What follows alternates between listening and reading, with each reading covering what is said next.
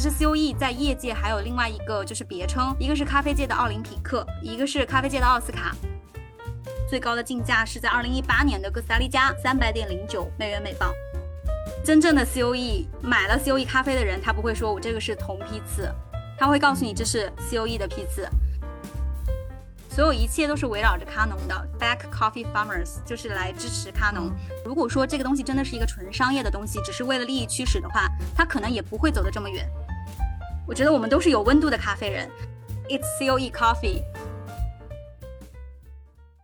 嗨，大家好，欢迎收听这一期的 Coffee Plus 播客。这里是一档聚焦咖啡产业话题的播客频道。我们会不定期邀请海内外的咖啡从业者、爱好者作为嘉宾，一起来聊一聊和咖啡有关的话题。我是今天的主播雨佳，坐标在国内；我是一颗，坐标澳洲悉尼；我是玉南，生活在日本东京。那今天这一场的主题，我们想跟大家一起重新来了解一下关于 COE 咖啡卓越杯的发展轨迹。很多人只知道这是个深度竞拍的赛事。每次竞拍完都会有一个吓死人的破纪录的价格。去咖啡馆探店的时候，还会特别关注一下菜单，看有没有 COE 的咖啡出现在上面。没有的话，可能还会悄悄问下老板或是店员有没有隐藏菜单。所以大家可能对于这种稀缺且高品质的咖啡有一种天生无法抵挡的诱惑，总觉得我喝到就是赚到。从去年开始，COE 开始在中国国内进行了线下巡回分享会。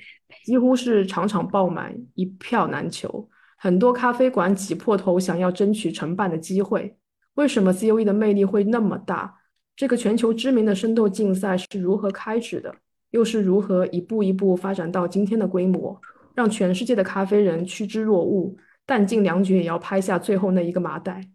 今天我们非常难得的请到了目前在中国区负责 COE 相关事宜的负责人 CC。请他来帮我们梳理一下 COE 的发展历程。好，欢迎 CC，谢谢，欢迎，让 CC 来给我们大家介绍一下你自己好吗？呃，我是和中国咖啡 Chinese Coffee 首字母同名的 CC，我是来自于两弹元勋邓稼先先生的故乡安徽安庆，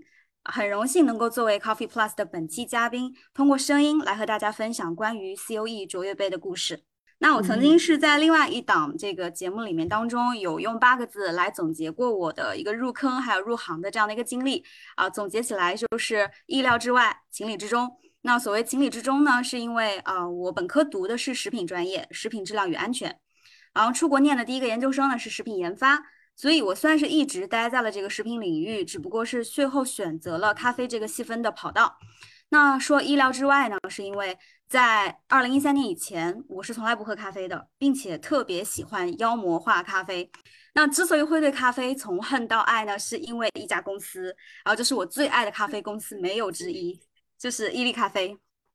那我一三年的时候是在研二嘛，啊，因为在欧洲的话是研究生是两年，所以我就那个时候要做毕设。那我在联合利华和伊利咖啡之间就选择了后者。当时倒其实并不是因为我觉得。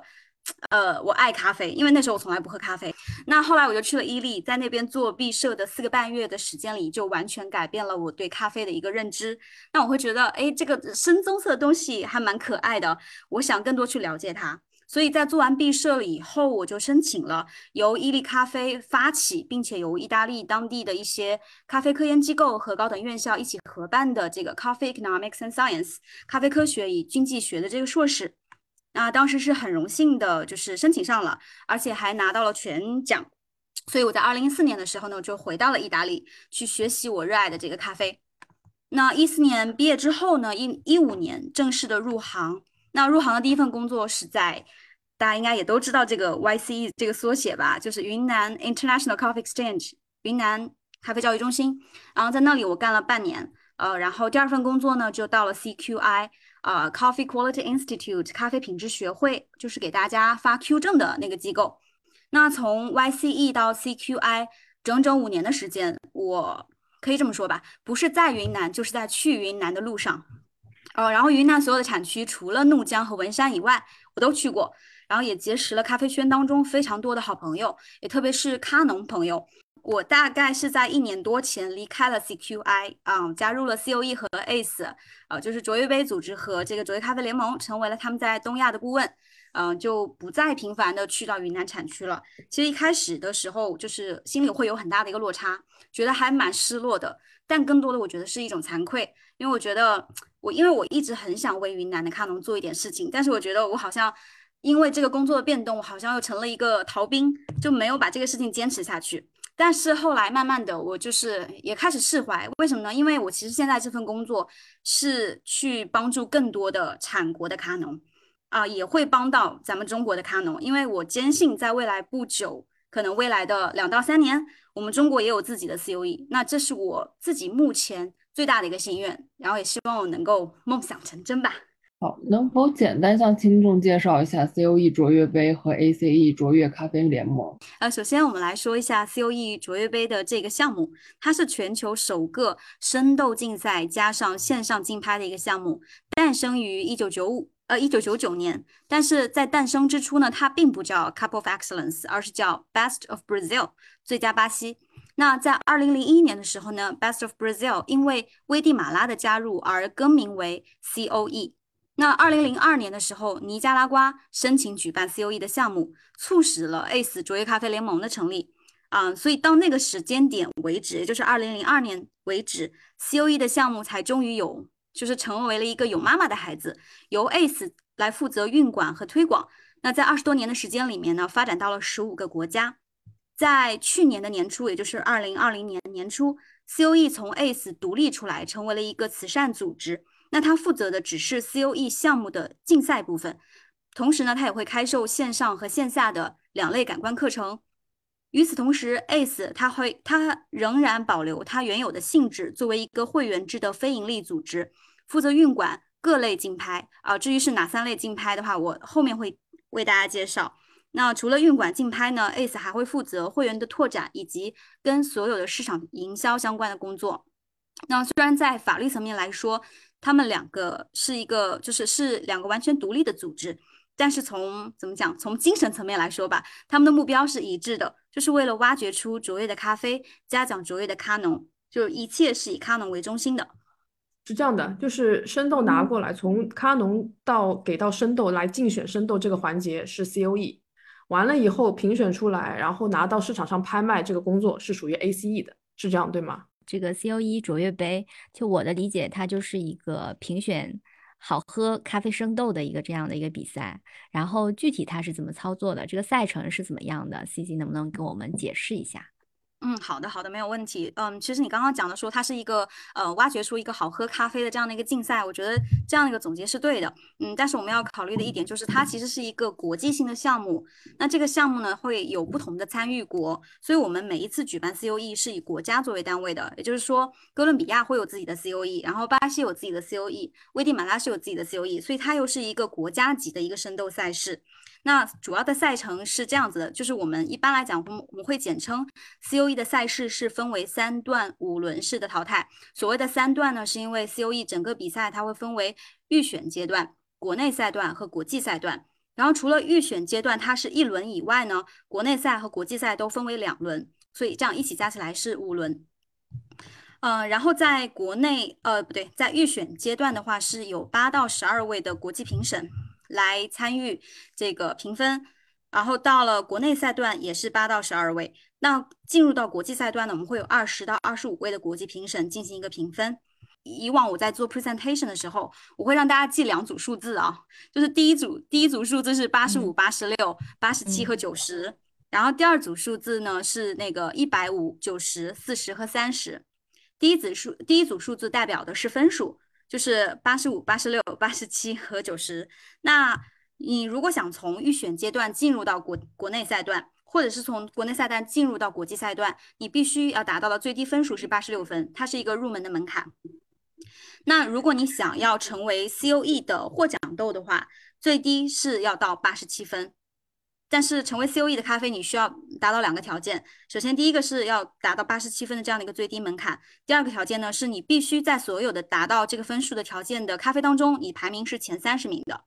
所以，我们每个国家最后选出来的 COE 的获奖豆是不超过三十支的。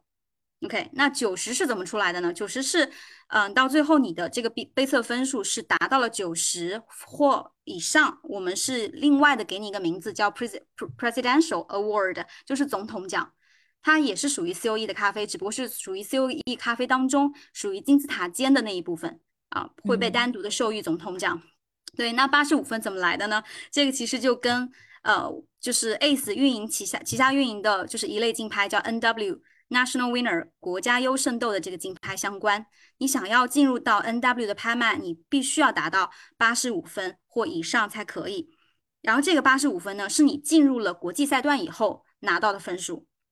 所以如果你在国内赛段当中拿到了八十五分，但是进入国际赛以后，你只拿到比如说八十四点九九分，也是没有办法进入 NW 拍卖的。就是往，因为我们是以国家为单位，那每一个国家收到的样本数，就是参赛作品数，它是。嗯，不一不不太一样的。那有些国家可能只收到一百多只，有些国家像埃塞的，他们去年第一次举办就收到了一千四百多只参赛豆，那今年是收到了一千九百多只参赛豆。那平均下来的话，我们每一场每个国家会收到三百多只的样品。那刚刚我讲了一百五是什么意思呢？就是我不管我初始的时候收到了多少只咖啡豆，但最后。通过预选阶段选出来的咖啡呢，是不超过一百五十支的。九十的话是经过了国内赛的第一段以后，最多不超过九十支的咖啡晋级到国内赛段的第二轮。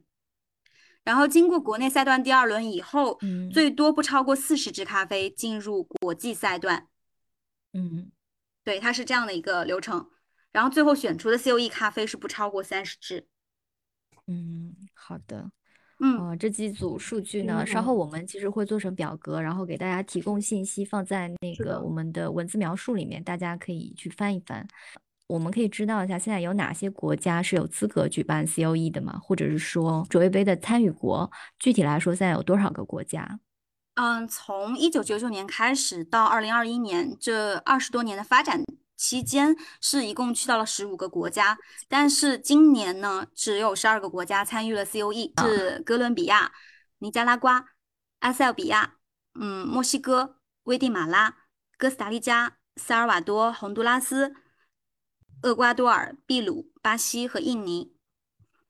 哦，其实除了印尼之外，基本上都是南美洲和非洲的国家。对，中中南美洲会比较多。中南美洲。印尼是今年第一年参赛，我知道。Yes，因为厄瓜多尔也是。厄瓜多尔，哦，厄瓜多尔我好喜欢。Anyway，因为印尼是因为我的好朋友他自己本身是呃印度尼西亚人，然后他是在悉尼做就是印度尼西亚的贸易生意做得很好，就从他那里是拿到最品质最高的印尼了。然后因为疫情可能就是可能也没有办法，就不知道今年能不能在悉尼喝到就是 COE。我打算过几天去他店里问一下。那所以说成为这个参与国的门槛。要求是什么呢？影响的因素还蛮多的，但是总结起来，我觉得最重要的是三个因素。第一个是咖啡的品质，第二个是经费，然后第三个是人。当然，这里的人呢，就是包括专业的烘焙师，还有杯测师，以及能够遵循我们 COE 项目的要求，能够将项目实际落地的当地的合作方，或者是说组织方。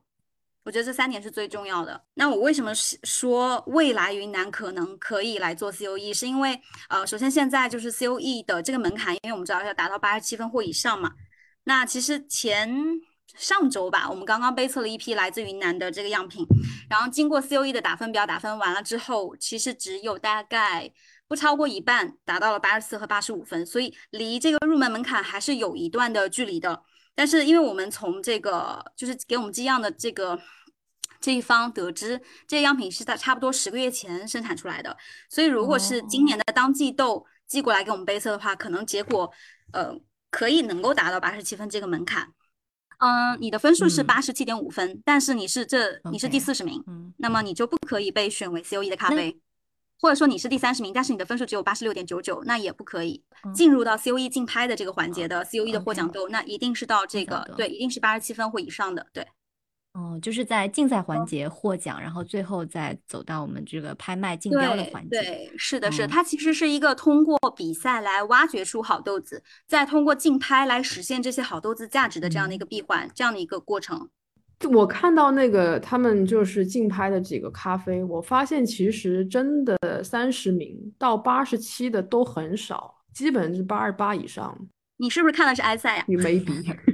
对，其实我现在看哥伦的，就是哥伦今年的第三十名，他但他都没有到三十名，他是二十三名哦，他只有二十三只豆子是超过了八十七分的，他的第二十三名是八十七点一一分。刚刚结束的厄瓜多尔也只有二十三只咖啡被选，就是就是成为了 COE 获奖豆，是因为他们没有到达八十七分这个门槛。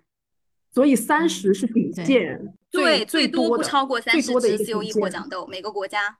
有没有可能三十只豆子都在八十八分以上？有可能，有可能那。这样的话，那如果说第三十一只豆子是八十八八八十七点九，可以为了控制数量啊。嗯，哦，它这就是这个既既要控制数量，我闻到了一丝比如说内卷的味道。但是这样的豆嗯子就可以进入 NW 啊。所以为什么哦我们在二零一七年的时候推出 NW 竞拍，就是觉得这些豆子也很好。嗯但 N W 的价差跟 C O E 还是还差蛮多的你拍的时候价格差蛮多的。对啊，这这个问题可以嗯这样理解：你在山东高考和你在上海高哎考的问题，对对对对对对，就是 对取你取决于就跟你一起参加这个竞赛的人，他的实力有多强。对，是它是一个相对嗯而言的这样的一个结果。嗯，对然后我们刚刚就是讲了这么多打分的问题，其实我觉得我们还有很多听众可能不太了解，就没有概念，八十五分或者是九十分，它对一个这个咖啡豆意味着什么？COE 的咖啡，就是我们把所有的咖啡比作一个金嗯字塔的话，那么 COE 的咖啡已经是在金字塔的尖了，尖上的尖尖，哦就是一小稀坨，世珍很小坨品。很对，很稀有的那种。我们平时喝的咖啡，比如说就普通的呃精品咖啡店的在售卖的咖啡，那它可能不是竞标豆嘛，但你觉得这种咖啡，然后包括像一些高级商业豆，比如说它的这个分数大概是在什么多少？嗯，我觉得这个是要要看我们是用哪个打分体系来打出来的，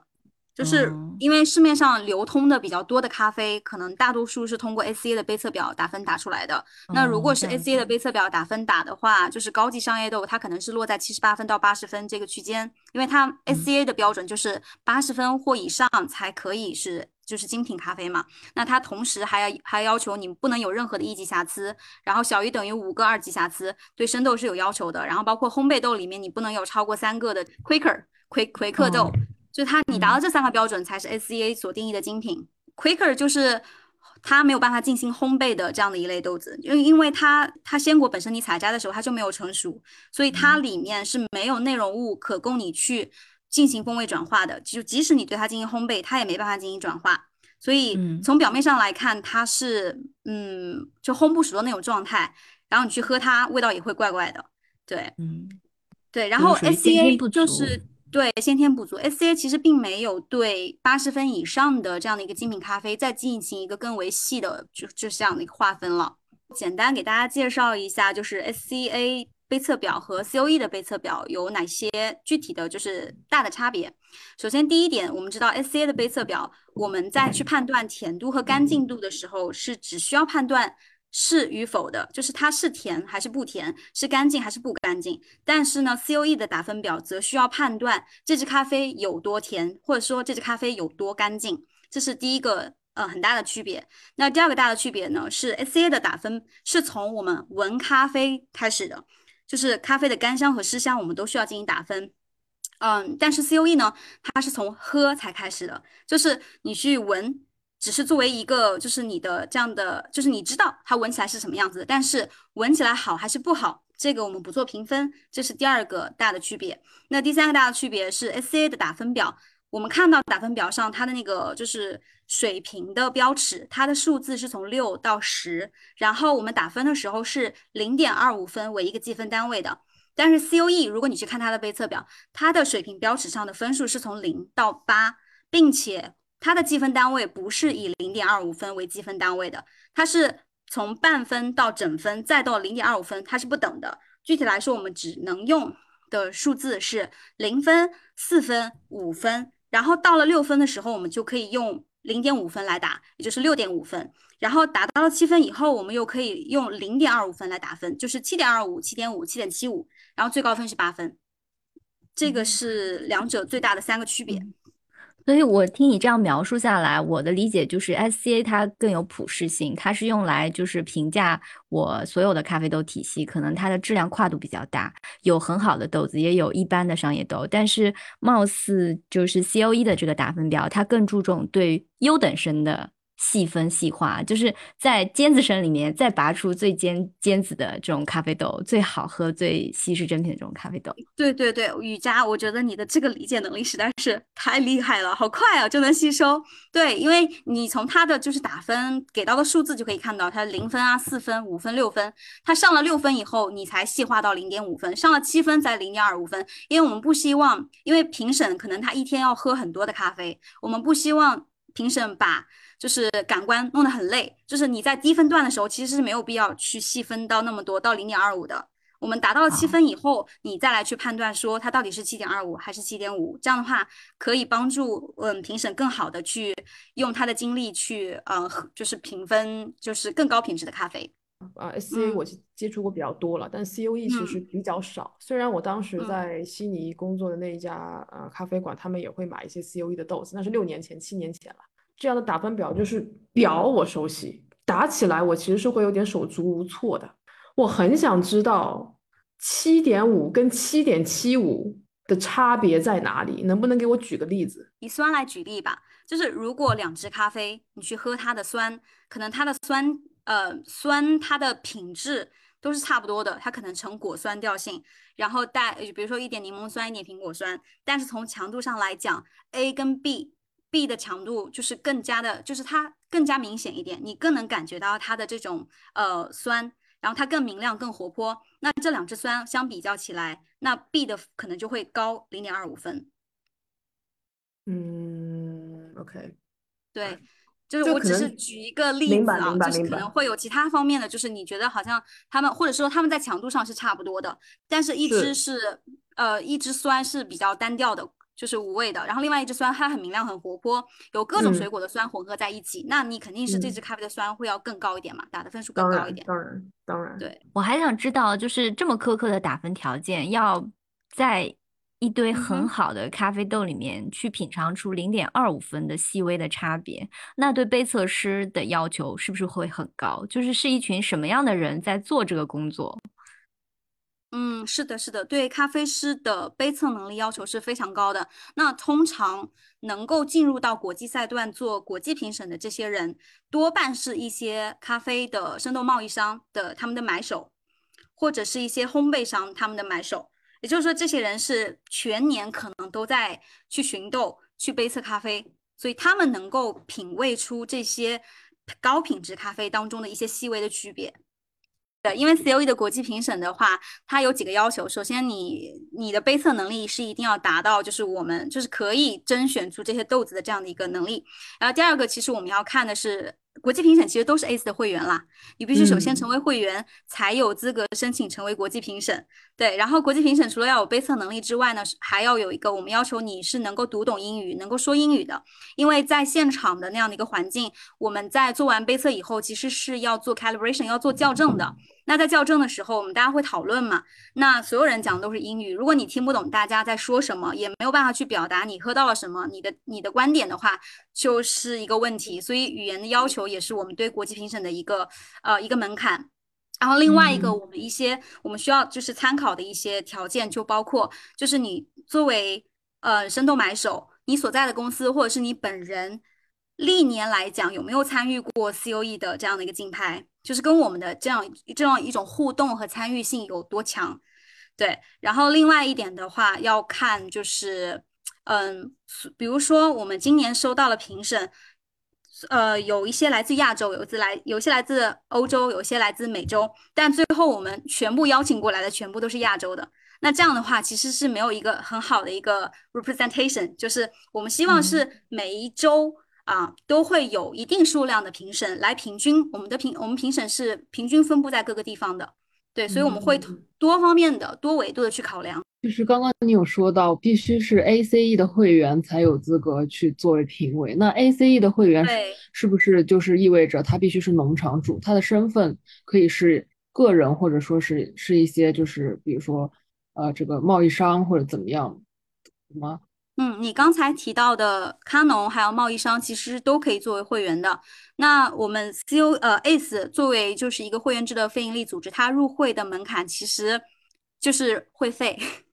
然后除了会费以外，其实我们没有设其他的门槛了，因为入会本身其实就是一种对于 ACE，然后以及对于 ACE 身后的这些卡农的一种支持，所以我们没有设额外的门槛。然后对于入会来讲，你是个人也好，公司也好。然后你是烘焙商也好，进口商也好，出口商也好，都可以作为会员单位。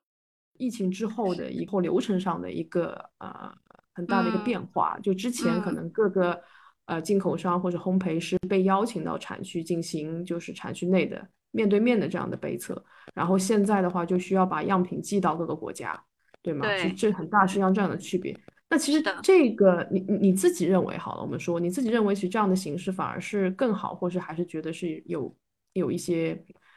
嗯，遗憾吧。有利的情况下，是因为就是即使在疫情时代，也没有办，就是也不会影响我们赛事和竞拍的这样的一个进度。啊，然后另外一个有利的条件，是因为有一些国际评审，其实他有的时候飞一趟要花很多的时间，还有很多的钱。那其实这个时候他足不出户就可以品尝到这些他本来就可以想要买的咖啡，其实对他来讲是一种成本上的一种节约。那我为什么说它有有弊呢？是因为如果没有疫情的话，那这些国际评审是到产区实地的参加杯测，那与当地的咖农是有一个面对面的面对面的沟通交流的机会的。那其实你我们面对面去聊的时候，跟你像我们现在是隔着屏幕去聊，其实它会有一定上就是距有一定的距离感的差异的，就是你会更亲密面面对面，然后那种眼神的交流会不一样嘛。嗯，然后还有一个就是你缺少了一个去这个农场实地观察它今年啊这个农场的状况，它的加工设备设施，它到底是具体怎么样去加工这个咖啡的，就是你没有办法得到一手这样的一个资料。那我觉得这是它的弊，所以我觉得不能说它就是非黑即白，我觉得它是一定有它的对好处，也有它的呃不利点的。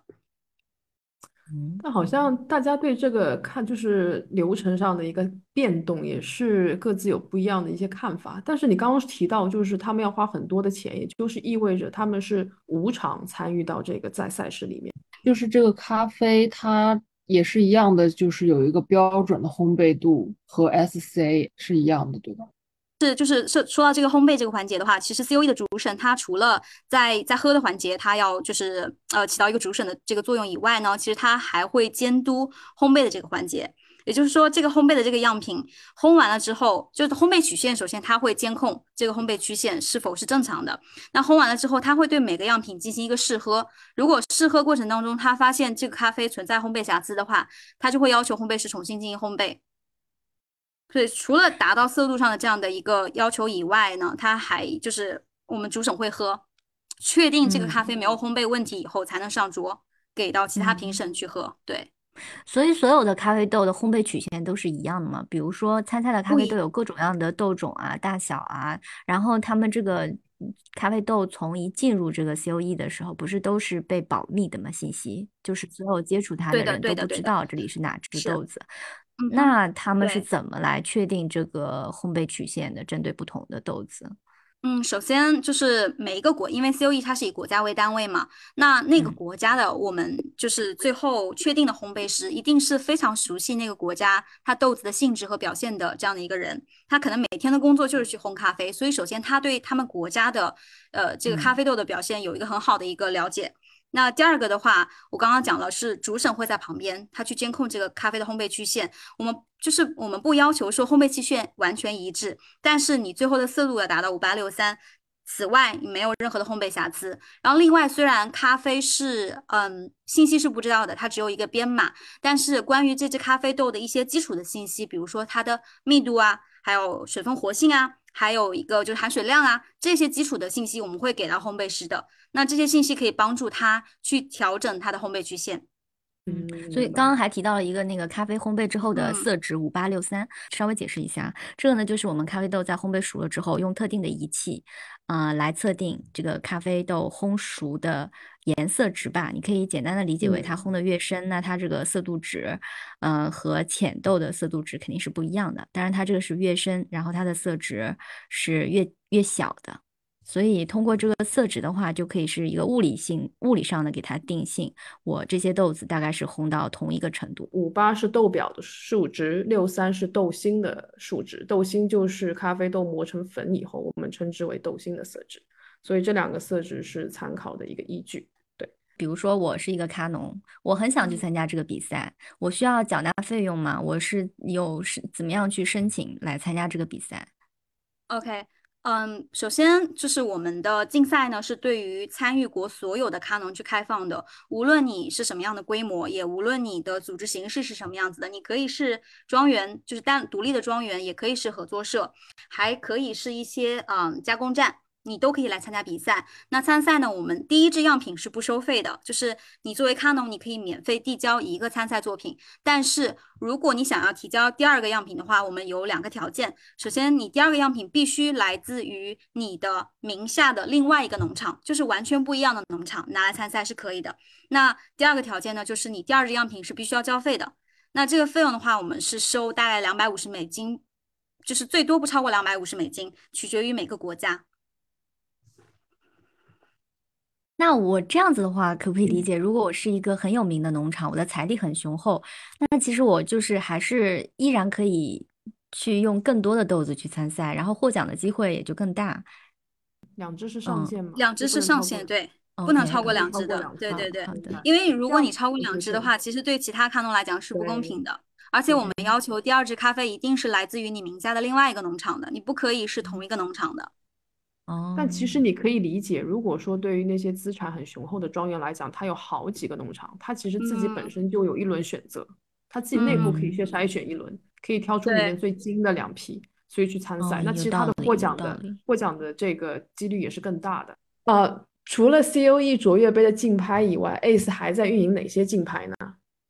嗯，除了 COE 这个最知名的竞拍以外，其实 ACE 旗下还运营了运营了两类的竞拍，一个是 NW National Winner 国家优胜斗的这样的一个竞拍，然后另外一类竞拍是 PCA 啊，此 PCA 非彼 C PCA，因为我们知道咖啡界还有一个比赛嘛，叫 PCA 的比赛。那我这里说的 PCA 呢，它的全称是 Private Collection Auction，就是私藏竞拍。嗯，然后 N W 的竞拍其实它跟 C O E 它是，呃，它这一类豆子呢是从 C O E 的这个竞赛当中流出来的，只不过这类豆子已经进入了国际赛段，但是没有达到 C O E 的那个标准，所以呢，我们就统称这一类豆子为为 N W，就是国家获奖豆。那 N W 的获奖豆，它的竞拍呢，跟 C O E 它是单独的，单独开来的。我们知道 C O E 的竞拍，它是在某一天举行，然后同就是一场 C O E 的竞拍会维持四到六个小时，而 N W 的竞拍呢，我们会安排在一段时间内举行，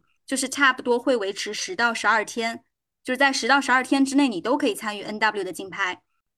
那 PCA 私藏竞拍是一个什么呢？是一个专门针对微小批次咖啡的一个竞拍。这个是二零一九年 ACE 推出的。那我们其实推出这个竞拍的主要的目的是因为有一些产区，比如知名的像 Kima，就是像也门的也门咖啡，也门产区，然后像美国的夏威夷产区，然后还有啊台湾，我们宝岛台湾。嗯，这些产区其实他们也在生产咖啡豆，但是他们的体量达不到 COE 竞拍的这样的一个体量，因为 COE 的竞拍通常的批次量是五到二十个麻袋，但是这些咖啡产区他们量太小了，达不到这样的一个就是批次量，对我们就会为这些小的产区来单独举行他们的一个竞赛和竞拍。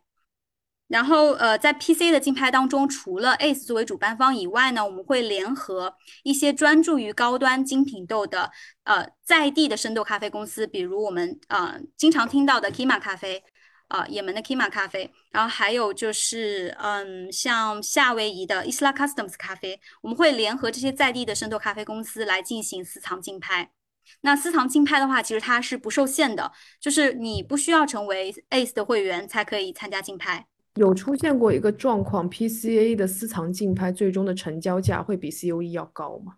有啊，也门就是啊，因为它比较稀缺嘛。然后我们一般都会说物以稀为贵，所以对大家就会想要去要那个咖啡，也门的咖啡。然后像今年的台湾，其实也出现这种现象呀。那台湾今年他们是第一次做私藏竞拍，他们的标王是标到了五百美金每磅。然后这样的一个成绩是超过了 COE 的最高的竞价的。COE 现在二十多年来最高的竞价是在二零一八年的哥斯达黎加，当时那支咖啡拍出了三百点零九美元每磅。对，所以你刚刚说那个现象是完全有可能发生的。这样对于那些咖农来讲，反而可能 PCA 的整一个竞拍的吸引力会更大。那他们 PCA 整一个那个进入 PCA 竞拍的资格，整一个审核的流程是跟 COE 一模一样的，对吗？一样的，而且甚至它的门槛会比 COE 的要低一些。因为私藏竞拍为什么叫它私藏？其实是因为，嗯，在这样的一个私藏竞拍当中，ACE 的角色是我们为我们的客户来量身定制一个他们想要做的私藏竞拍，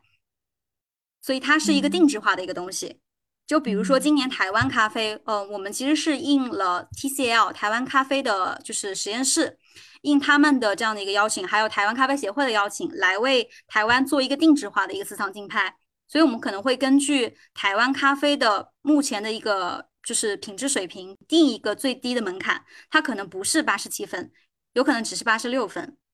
提到那个也门咖啡的事情，就是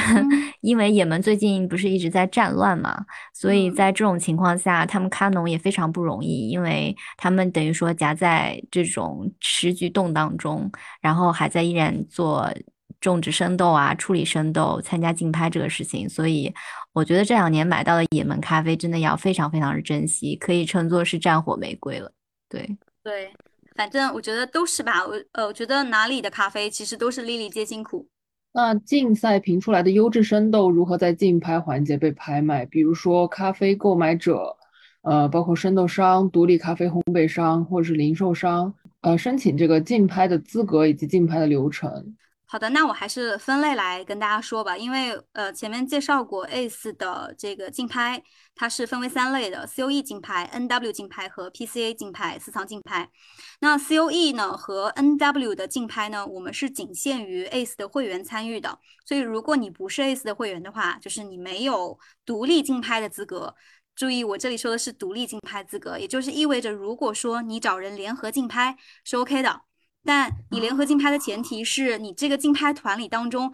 必须得有一个人或者是一家公司，他是我们的会员，由他作为领拍人来带领你去呃竞标。对，然后但是我前面也提到了，PCA 私藏竞拍其实它是没有任何门槛的，你是会员不是会员都可以来参加，只是你需要做一个注册，然后这个注册的话是二十五美金。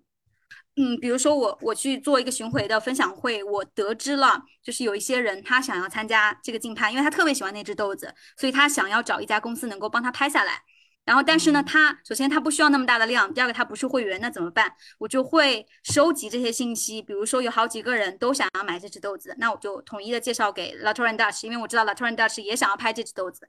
就会有这样的一个，我会协助大家去组团，组成一个竞拍竞竞拍团去买那只咖啡，对。它其实它不属于一个现场，它是一个线上的。然后 COE 的竞拍，对 COE 的竞拍呢，会在我们北京时间是的晚上九点钟开始。通常一场 COE 的竞拍会持续四到六个小时。我们的晚上九点开始，明白。所以对我们来讲，其实是要熬夜的。对，埃塞又创造一个奇迹，就是他们今年的竞拍，就是从晚上的九点拍到了第二天早上的六点多，就是整个拍卖维持到了维持了九个多小时。就很多人都在抱怨说，为什么这个竞拍这么长？就是因为很多人都想要去参加这个竞拍，都想要埃塞的豆子嘛。因为本身埃塞在我们就是其实至少在中国来讲是大家最喜爱的这样的一个就是产国之一了嘛。所以然后又是他他们才第二次参加 COE 的竞赛，然后又是通过这个层层筛选筛出来的，他们国家可以说是特别具有代表性的最优质的这一批咖啡，所以想要的人就特别多，然后整个战线就拉的特别长。对，但是一般来讲，其实只要四到六个小时就差不多了。怎么讲？其实 COE 还比还是比较合理的，因为我们在竞拍之前是会给你买了样品的买家，我们会发样品的，所以你是一定是在喝了喝了这些豆子的情况下，你会知道说我想拍哪一支，然后这只豆子我想以什么样的价格来买下来，你觉得是啊是比较合理的。那如果超过了这个你的预期价位，你可以不参加了，就不再跟拍。然后另外一个我想说的是，嗯，我觉得咖啡豆。对于我而言，它是一个仁者见仁，就是智者见智的这样的一个东西，可能对于同一只咖啡，我们几个人可能会有完全不一样的评分，或者是我们对它的估值是完全不一样的，这就会出现为什么在一些嗯 C O E 你会看你看它的结果，发现有一些分数很高的咖啡，可能最后它没有拿到很高的这样的一个怎么讲拍卖的成绩。或者是说一支低分的咖啡，它反而它的就是它的它的那个最后的对成交价很高。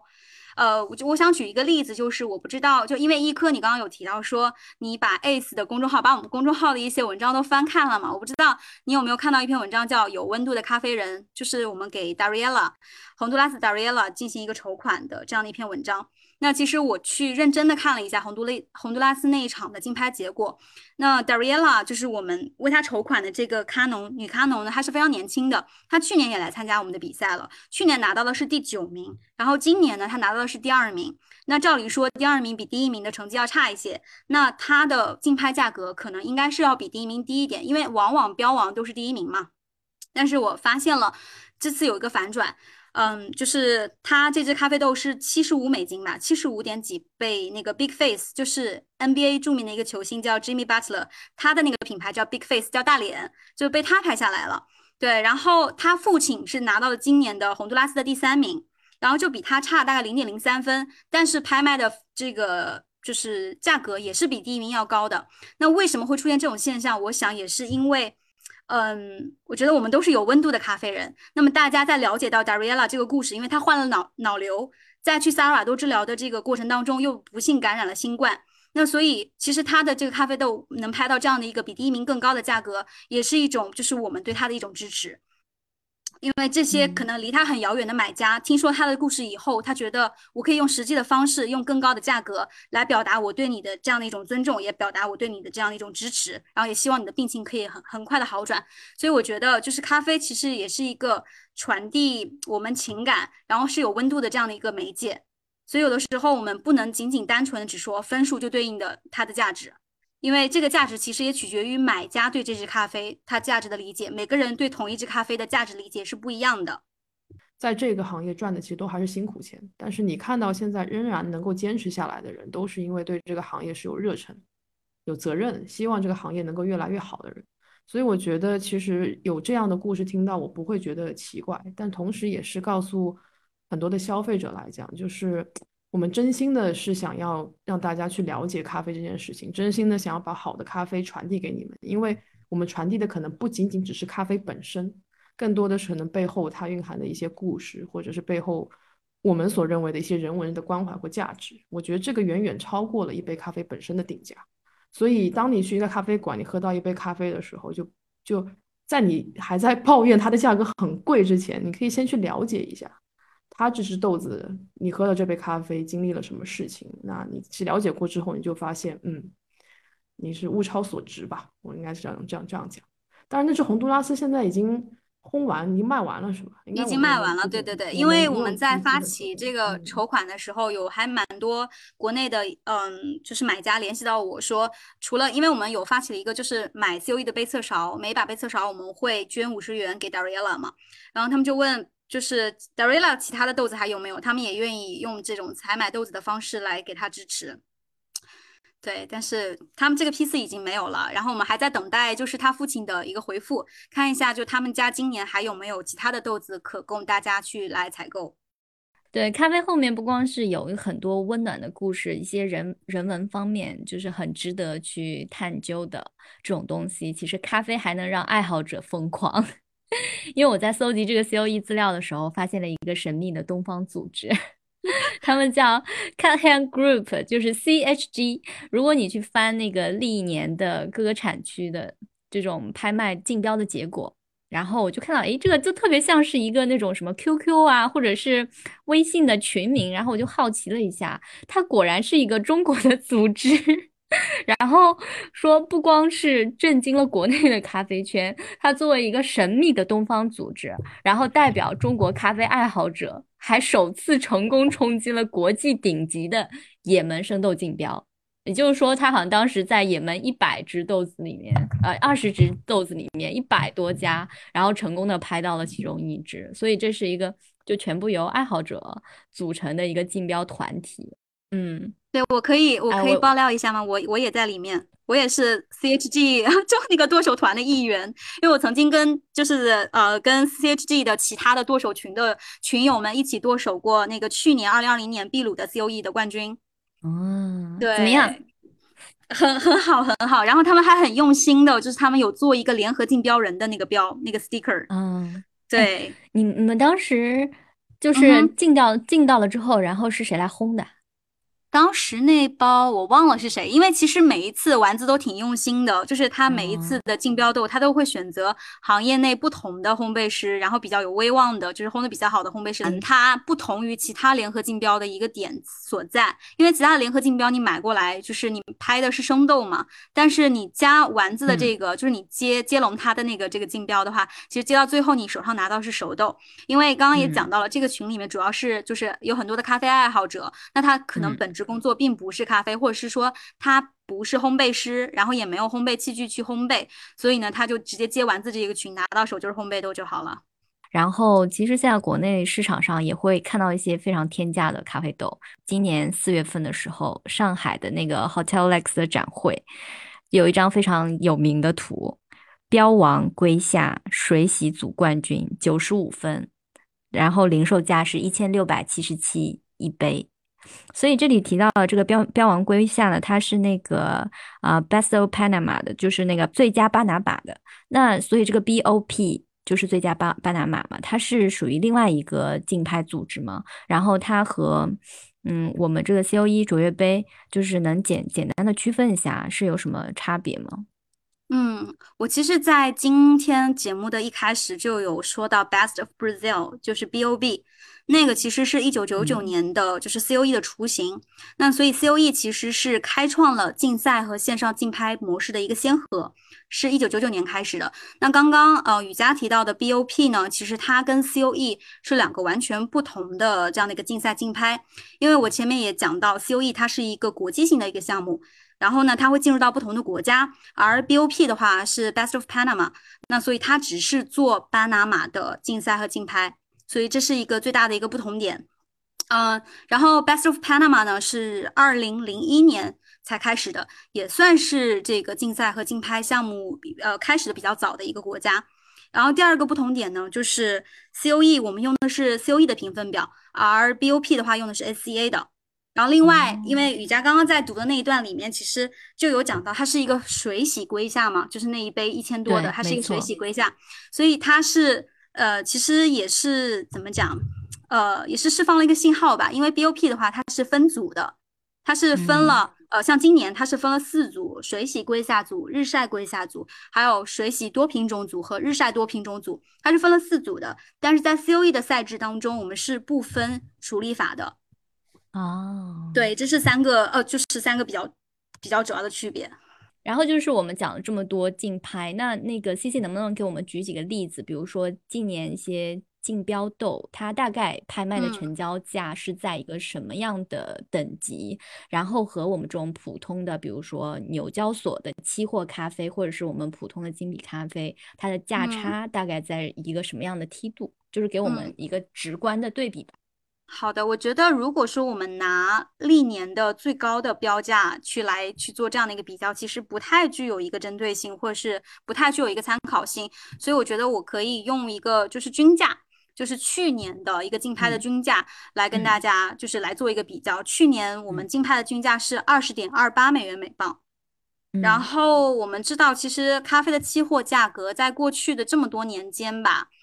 呃，很多时候都是在一点几美元每磅去徘徊，然后就是今年的夏天才突破了大概两百一十美分每磅，所以直接去对比的话，你会发现差不多是差多少倍？二十几？两点几？对，差差十多倍。这里就一磅大概就是四百五十四克啊。是的，是的，差不多。嗯，然后这个均价按照现在的汇率，差不多是六点五左右嘛，差不多换算成人民币是。大概三百三百块钱一公斤左右，那是不是我们在这个竞拍里面听到很高的，比如说一百美元以上、两百多美元都不应该感到震惊呢？嗯，我觉得可以不用感到震惊，因为我觉得就是跟其他的就是竞标来相比的话，其实 COE 的咖啡的价格，我觉得算是比较的怎么讲？嗯，没有说天价达到天价那个级别，因为今年就 BOP 的那个第一名如果庄园，它是两千五百多美元每磅嘛，就差不多约合人民币是将近五万了。我觉得那个才是真正的天价咖啡。然后 BOP 就是很常见的，就是上了一百、上两百的，然后一两千也比较正常。但是这些在 COE 的竞拍里面都没有出现过。COE 竞拍我刚刚前面也介绍了，就是最高最高是到三百多一点点。哦，我就说到价钱这个，我查了一下，日本的有一家叫做原田燕咖啡，然后他卖的二零二零年 COE 第一名的一个埃塞俄比亚的西达摩呃日晒，它大概卖的价格是。呃，六十八克豆的话，就是卖四千六百日元。那四千六百日元按六来算的话，是二百七十六。二七六六十八克是吗？差不多是四点五元一克。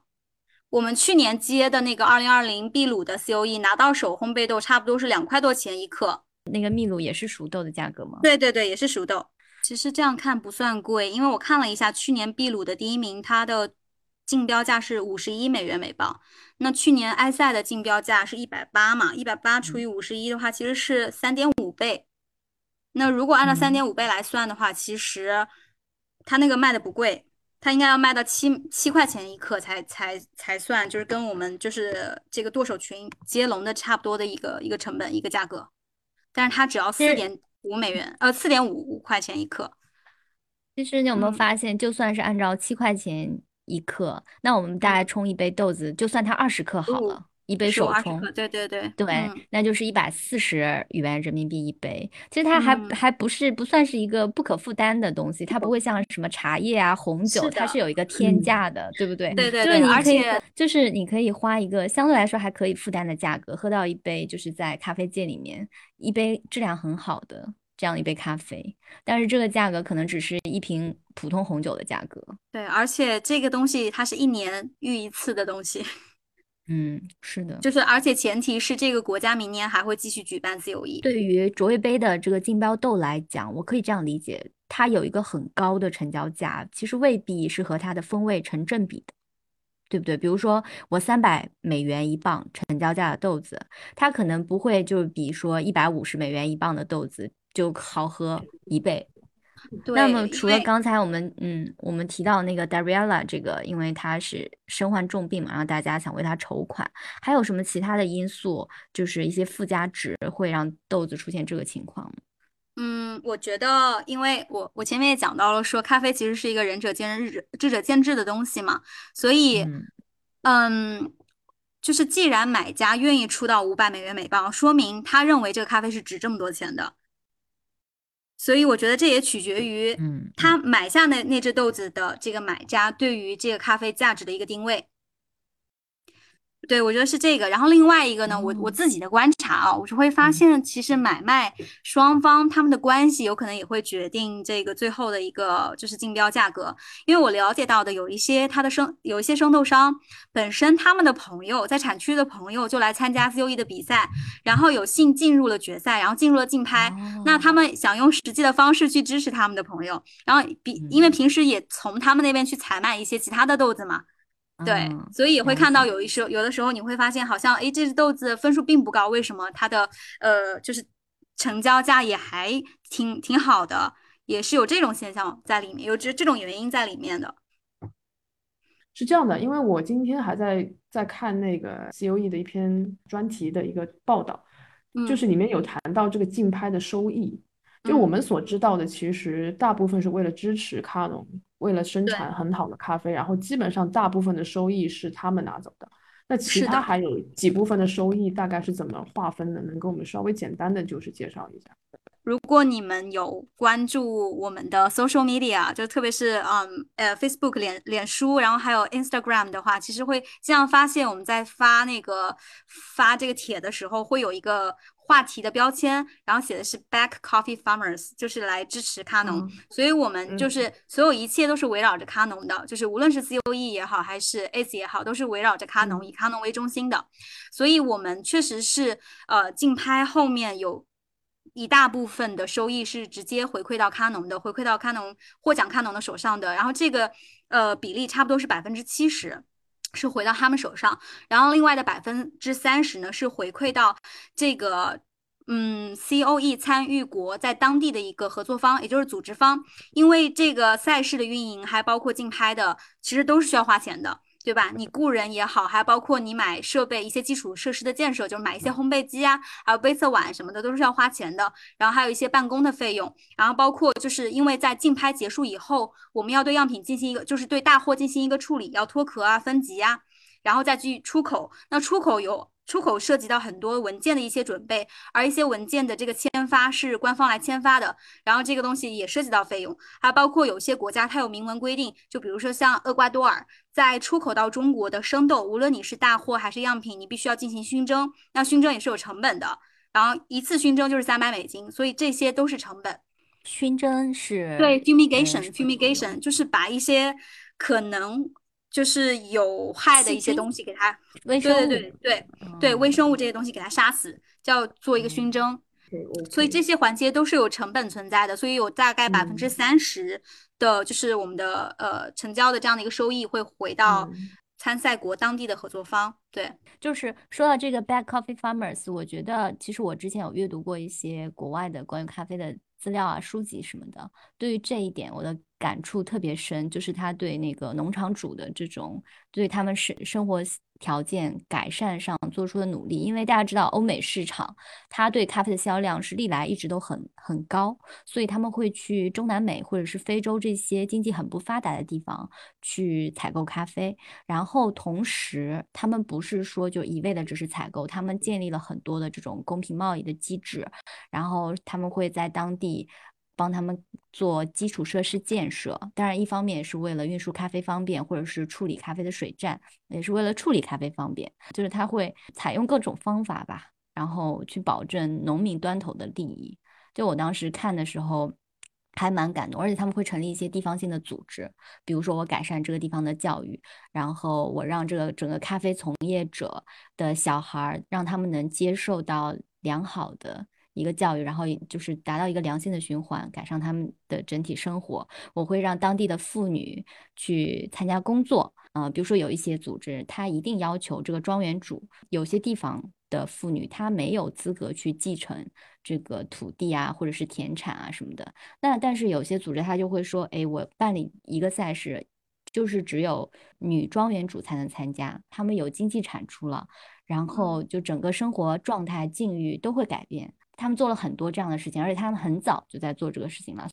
对我特别咖啡做的也差不多，也挺关心人文的一些一些价值。说句实话，我我自个人认为啊，对啊，我觉得好像就是星巴克，特别是星巴克有很多的公益项目嘛，其实也在做人文人人文关怀这一块儿。然后另外，我觉得就是刚刚雨佳讲到了说让咖农的后代接受更好的教育这一点，我觉得。嗯，是我自己特别喜欢的一点。然后另外我想说的就是补充一点，就关于 C O E 的影响力吧。就是除了这些很直观的一些，就是金钱上的，就是一个就很明显的一个收收入的增加。我觉得它带来的还有一些就是非呃怎么讲 intangible，就是无形的一些嗯好处益处，在于就是因为它其实是对卡农的一种认可。这个赛事，我们是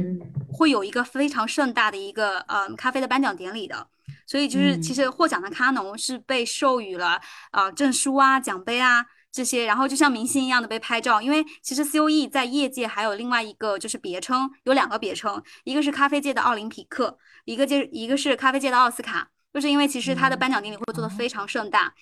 所以我们是表彰个人，表彰这个咖农他这一年的就是对于在咖啡上的这样的一个努力嘛，是一个表彰。那其实这个表彰。是一种认可，认可它会带来一定的压力，但是我觉得在更大程度上，它是一个动力，它可以让这个咖农，因为我受到认可了，我受到表彰了，那所以我要更好的做好我的工作，让我的咖啡品质更加的提升，然后明年我拿着更好的咖啡来参赛，那更好的咖啡就是你能够获取更高溢价的可能性就会更大嘛，这样的话就是有更高的收入，那我更高的收入以后，我就可以更多的去做投资，我可以投资给我小孩的教育。然后我也可以投资，就像你刚刚讲的一些国外的人来到我们这里去投资建那个加工处理站，把我们的这个设备给它更进，呃，给它给它改进等等。然后除此之外，我觉得对于下一代其实也是一种促进，因为很多时候我们是因为没有办法才会需要去做卡农。然后去为了养家糊口。但是通过 C O E 也可以让大家看到，其实作为农民也是一个可以成为，就是农民这个角色也是可以一个被认可、被尊重的职业。那我觉得这是特别有利于。呃，我们就是咖农的后代继续选择留在农场，让我们整个咖啡行业可以继续可以持续发展的这样的一个呃一个动力。就是以前大家印象里面可能提起 C O E 都会想到啊一些拍卖啊、竞标斗啊，然后很商业啊。但我们今天分享了很多就是背后很温暖的一面，就很有故事性的一面。对，其实从另外一个角度来看，如果说这个东西真的是一个纯商业的东西，只是为了利益驱使的话，它可能也不会走得这么远。它从一九九九年一直做到现在二十多年了。然后我们在我们发展的同时，我们也看到了其他各个国家自己做的一些竞拍，比如说乌干达，它有做自己的那个叫什么 Best of the Pearl，然后还有包括哥伦比亚，它有 Land of Diversity，就是这些国家他们都在做自己的竞拍，甚至有一些庄园都在做自己庄园独立竞拍，比如就是呃翡翠庄园，巴拿马的翡翠庄园，它就有自己的独立竞拍，然后危地马拉的因赫尔特，它也有自己的庄园。对，所以我们在这个发展的过程当中，我们其实也是见证了其他跟我们很类似的一些项目的一些诞生。但是为什么我们可以走得这么久，然后影响力这么大？我觉得是有原因的，它一定不仅仅是利益的驱动。嗯，太棒了！我觉得我们今天从在中文媒体世界里面，从另外一个角度解读了 C O E。我顺便其实讲一下，就是不能说商业气息，我觉得实际上，因为我们讲东西好实际啊，看。你知道每一届，因为你刚刚也讲到这个 C O E 是啊咖啡界的奥林匹克，你知道很多的这个呃国家都竞相去争取申办奥林匹克的资格，其实是因为举办完了以后，如果你还记得第一期我们跟阿奇聊的时候就聊到这个问题，就会带动当地的经济。其实对于这个东西也是一样，我拿了 C O E 以后，我出名了，这个庄园会被更多人知道，那么就慕名跟他想要来合作的人就会多了。明白，就是这种这种情况是非常多的。其实上期跟几位大佬在聊的时候也有聊到，因为有一些就是咖啡生产商，他们会把这些呃特殊处理过的增味咖啡拿到 C O E 的评审台上去做一个竞赛的这样的一个动作。那对于机构来讲，就是 C O E 这个赛事的机构，现在应该我应该没有说错啊，C O E 负责赛事的机构，他们是怎么去做一些筛选跟评评选？就这些咖啡我是确定要淘汰的，他们是怎么样去？去判断出来的。嗯，首先我说一下，就是呃，ACE 和 COE 其实对于处理法，我们是没有任何的一个就是政策或者是规定的，但是我们是有明令禁止任何掺假的咖啡，也就是说你在咖啡的处理过程当中，如果放入了不属于咖啡本身的物质到里面啊，比如说一些薄荷呀、橙子呀。还有一些就是呃，是它是属于食品也好，还是调味剂也好，只要它不不是来自于咖啡本身的，那我们就明令禁止。然后，但是呢，这里有一有一个东西是除外的，就是酵母，因为酵母我们知道是其实是自然会发生在咖啡生豆处理过程当中的一种呃物质嘛，一种微生物。那即使是通过我们的测试，也很难判断它到它到底是你放进去的，它是合成的，还是说自然发生的啊？所以除了这一类以外，我们是。明令禁止的，但是呢，我们前面提提到了，就是 ACE 它运营了另外一类竞拍，叫 PCA 私藏竞拍。对于 PCA 私藏竞拍，我们是没有这个限制的。就是也是不是就意味着增味也可以上 PCA？因为其实因为 PCA 它本身就是一个定制化的这样来来做这个竞拍。嗯，OK，明白。对，就一个现象啊，就不能说是一个问题，是个现象。就近几年你就发现。就是中国整个精品咖啡快速发展的这个期间，很多的一些 C O E，就像刚才讲的，我在澳洲越来越少能看到 C O E 了。其中一个原因是因为价格上可能是越来越高了，因为每年都在涨嘛，标的价格一直在破纪录。第二是因为澳洲市场确实推推不动 C O E，那所以大部分的 C O E 我会发现就是比较靠前的排名都是被亚洲的一些烘焙商或进口商拍走了。就这个现象，我觉得还挺有意思。是不是东方机构会对这种 咖啡就就物以稀为贵这个东西特别有有情愫，还是因为什么？你就你就会发现一二名就基本上就是落在亚洲的这几个大的咖啡消费国上，东亚三国手牵手嘛？对对对，是的，是的。其实我们看一下，就是呃每一个国家 C O E 最后的竞拍结果，发现其实大部分的咖啡 C O E 咖啡是流入到那个韩国、日本，然后现在中国也正在慢慢的崛起。嗯，我觉得看这个问题要看，就是因为咖啡买手买回来这些咖啡，首先它不是自己喝的啊，很大程度上它不是自己喝的，它是买给自己的客户喝的，也就是一些呃烘焙商啊，或者是咖啡馆呢，买给这些人去喝的，或者是买给客户的客户，也就是我们的所谓的终端消费者。那所以一定是有市场的需求，才会让这些咖啡买手去，呃，有这样的一个采购动机和最后的一个采购的这样的一个动作。那我们要想，就是为什么客人会有动机去买这些，呃，所谓比较高价的一些竞标豆？我觉得首先第一个就是大家有钱，就是价格是在我们承受的范围之内的。因为我们刚刚也做了一个就是简单的计算，就是一杯咖啡可能二十克来算的话，可能很高很高的竞标豆，你冲一下是一百四十人民币，对吧？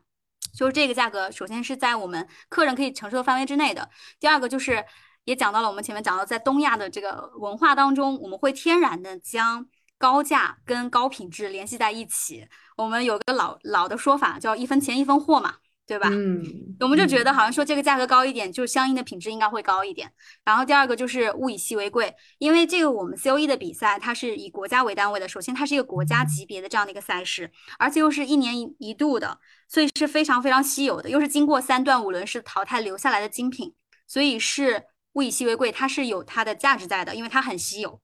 所以，而且又是经过专业的评测师，经过那么严格的淘汰筛选下来的东西，所以是值得我们花更高价格的。而就是我们用高价的这样的一个，呃，就是我们认为合理的高价去买下这个豆子，其实与此同时，也是对于这只豆子背后的那个劳动者卡农，就是他付出的这样的一个，我们觉得他是值得更多回报的，所以我们愿意用这样的一个价格去支付。比如说，就拿国内市场来说，那如果比如说我现在听完这期节目，我非常想喝一支 C O E 的豆子，然后我们怎么去在市场上找到这个豆子？这个的话，就是首先我们所有的，因为 C O E 的这个竞赛竞拍，我们强调的是一个信息的透明度和可追溯性。所谓的信息透明度，是因为我们会把每一只豆子的它的农场信息，以及这只以及这只豆子本身的一些信息，包括它的处理法。我们会公布在这个官网上，那大家可以去到 ACE 的官网去翻看这些豆子的信息，以及这只豆子最后的竞标人有哪一些。那我们有的时候，你们今天应该有有去看我们的那个网站，会发现很多时候后面是一长串的名字，那是因为就是是一个联合竞标，有很多家公司同时的去买了这只豆子，所以大家一方面可以通过我们的官网去查看这只豆子。到底是被哪些买家去拍下的？有没有自己国家的，甚至是当地的一些你们知道的一些进口商啊，或者是烘焙商去拍下？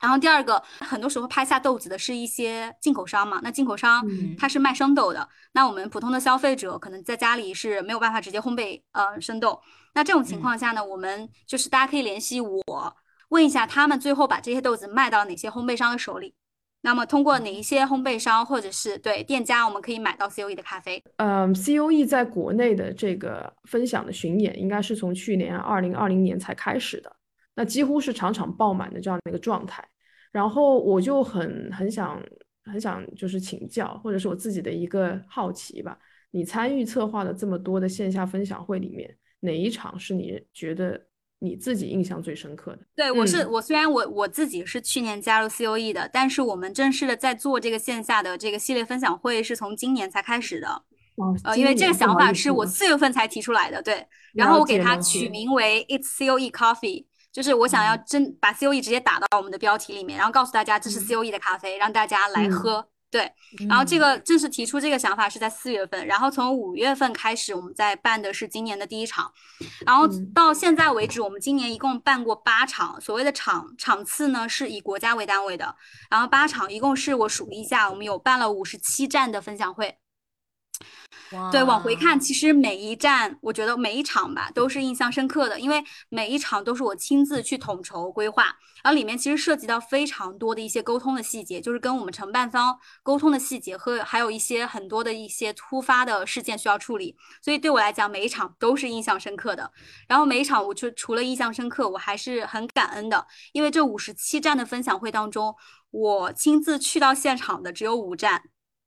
然后剩下来的都是由我们特别专业，然后又敬业的承办方来进行这个 C O E 的宣讲和 C O E 咖啡的分享的。对，所以我现在也想借此这个机会，向我们已经承办了我们分享会的和即将承办我们分享会和正在计划筹备我们分享会的呃朋友们说一句谢谢你们，然后谢谢你们和我们一起将这些承载了咖农的热情、汗水和希望的咖啡与更多的国内的朋友分享，然后也希望我们将来可以有更多的朋友们可以来参与我们的线下分享会。所以，我可以理解为，除了我们去找那些 C O E 的买家，他们售卖的 C O E 咖啡，还有另外一个方法，可以在国内喝到 C O E，就是来参加你们举办的分享会嘛。其实这也是我提出办这个分享会的初衷，因为很多时候我们只听到说 C O E 咖啡怎么怎么好喝，呃，它是怎么多么多么的顶级，但是你没有喝到嘴巴里，你是不知道这个豆子给你带来的感受是什么样子的。一些具体信息大家都可以在推文里面找到。其实也还有一种现象，就是很多时候我觉得就是行业内自嗨。就是很多东西是没有出圈的，那没有出圈的东西其实是很难发展壮大的。就是这也是我办分享会的另外一个原因，就是我觉得得让得走进普通的消费者心里。在开始今天节目之前，我又把 S 的这个公众号的一些文章都看了一遍，然后其中九月十五号那一篇讲到了同批次的这个事情，可不可以跟我们现在收听这档节目的听众们做一个梳理？就是辟个谣。啊，我觉得这个事情还挺重要的，因为可能大家以后去咖啡馆或者哪里探店的时候会遇到，比如说 C O E 同批次这种字样的咖啡，那对于消费者是混淆的。I C C 也跟大家做一个澄清跟辟谣，好吗？以防之后有人会入坑。对的，对对对，谢谢谢谢一科给我这个辟谣的机会，因为这个确实对我们的影响还蛮大的。嗯，就是因为它影响了，其实不仅仅是 C O E，也影响到了就是来参加比赛的这些咖农，以及通过 Ace 的这个平台真正去买到 C O E 咖啡的一些中标人。对，因为有一些我们我们发发现了，就是在豆子还没有运出来，就是还没有出口到中国之前，然后就有国内的一些烘焙商说他自己在卖 C O E 的同批次。那其实这个同批次的话。大家可以这样想，如果说这个东西真的是 C O E 咖啡的话，它其实没有必要加入“铜”这个字的，对不对？其实他说铜批次，其实就无非想跟 C O E 批次打一个擦边球，然后想跟 C O E 就是打就是攀上一点关系，可以这样讲。所以大家以后看到铜批次有这个铜的，就可以就是基本上百分之百的相信它不是 C O E 咖啡，因为真正的 C O E 买了 C O E 咖啡的人，他不会说我这个是同批次。他会告诉你这是 C O E 的批次，然后我们也跟这些就是这些烘焙商，其实我们私底下也有交流过，然后他们的意思是说啊，这些咖农他是拿了一部分去去你们那里参加比赛的，后来剩下的一部分卖给我了，所以我叫他同批次。对，那其实这个也是不存在的。就是他这个说法也是不成立的，为什么呢？因为进入到国内赛段的这支咖啡，只要它进入到国内赛段，那么这个咖啡的所有的它的整个批次都必须放入我们指定的第三方的仓库，直到这个咖啡被拍卖结束，然后到出口之前都要被存在这个仓库之呃。仓库当中，如果说按照这个烘焙商的说法，说在比赛之前，这只咖农就把这一部分豆子卖给我了，那说明卖给你的这部分豆子根本就没有经过 C O E 的那个仓库呀，嗯，所以它不能被称为 C O E 的批次。你可以说你这只咖啡来自于 C O E 的获奖庄园。这个我们是绝对就是允许的，而且也是合情合理的。但是你不可以就是告诉消费者这是 C O E 的同批次，或者说这是 C O E 的批次，因为它不是同一个东西。所以我希望就是我们的听众在购买呃 C O E 咖啡的时候，擦亮你们的眼睛。我我想在这里就是你的从业经历里面，我想你肯定需要就是有一个对你影响很大的人，应该算是你的恩师对吗？Ted Lingo 先生。因为我本人也很敬重 Talingo 先生，我觉得就是能够坚持在产区的都是非常，首先是非常热爱咖啡，并且是有行业责任跟担当的人，尤其是以他这样的年纪还愿意在产区跟咖农一起交流，帮助他们，真的非常不容易。所以我觉得今天的这期话题应该要给 Talingo 先生一点时间，让大家认识一下这位先生。泰德爷爷也是，就是我第一份工作选择，为什么在很多的 offer 当中选择去云南国飞国际咖啡交易中心，很大程度上是跟泰德爷爷相关的。因为当时交易中心有跟我说，嗯，我去了以后，其实会跟泰德爷爷有非常密切的一个合，就是工作，然后可以可以就是向他学习很多东西。因为当时交易中心就聘他做了高级的顾问嘛，那所以会经常请他到云南来。然后做一些实地的工作，所以当时这个对我的吸引力是非常大的。那在那之前，我曾经是没有见过他的他的爷爷的，但是我听过他的这个大名，因为他曾经是这个美国精品咖啡协会的创始人之一，然后也是 CQI 的创始人之一，所以我觉得能够有这样的一个机会，可以跟这样一个对行业来说非常重要的人去有这样密切的一个协作，我是觉得是非常难得的一个机会，所以我当时真的是毫不犹豫的我就去了云南。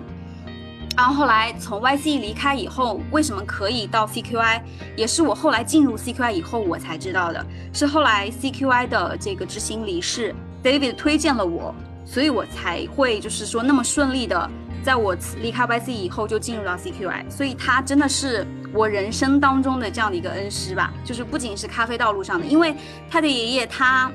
虽然不善言辞，但是我觉得他有的时候真的是像一个哲学家一样，他思考他他思考的东西特别深刻。呃，他跟我说，人生其实是由三个 R 组成的。他第一个 R 是 risk，年轻的时候你要 take risks，要多去冒险，多去尝试那些你想做但是可能不敢做的事情，因为年轻的话你有的是时间，有的是机会去犯错。然后第二个 R 代表 read，就是。你人到就是一定的年纪了以后，你一定要读书，多读书，多沉淀自己。那到最后的话，人生可能走到就是末途的时候，你要用 reflect，你要去反思、反观自己这一生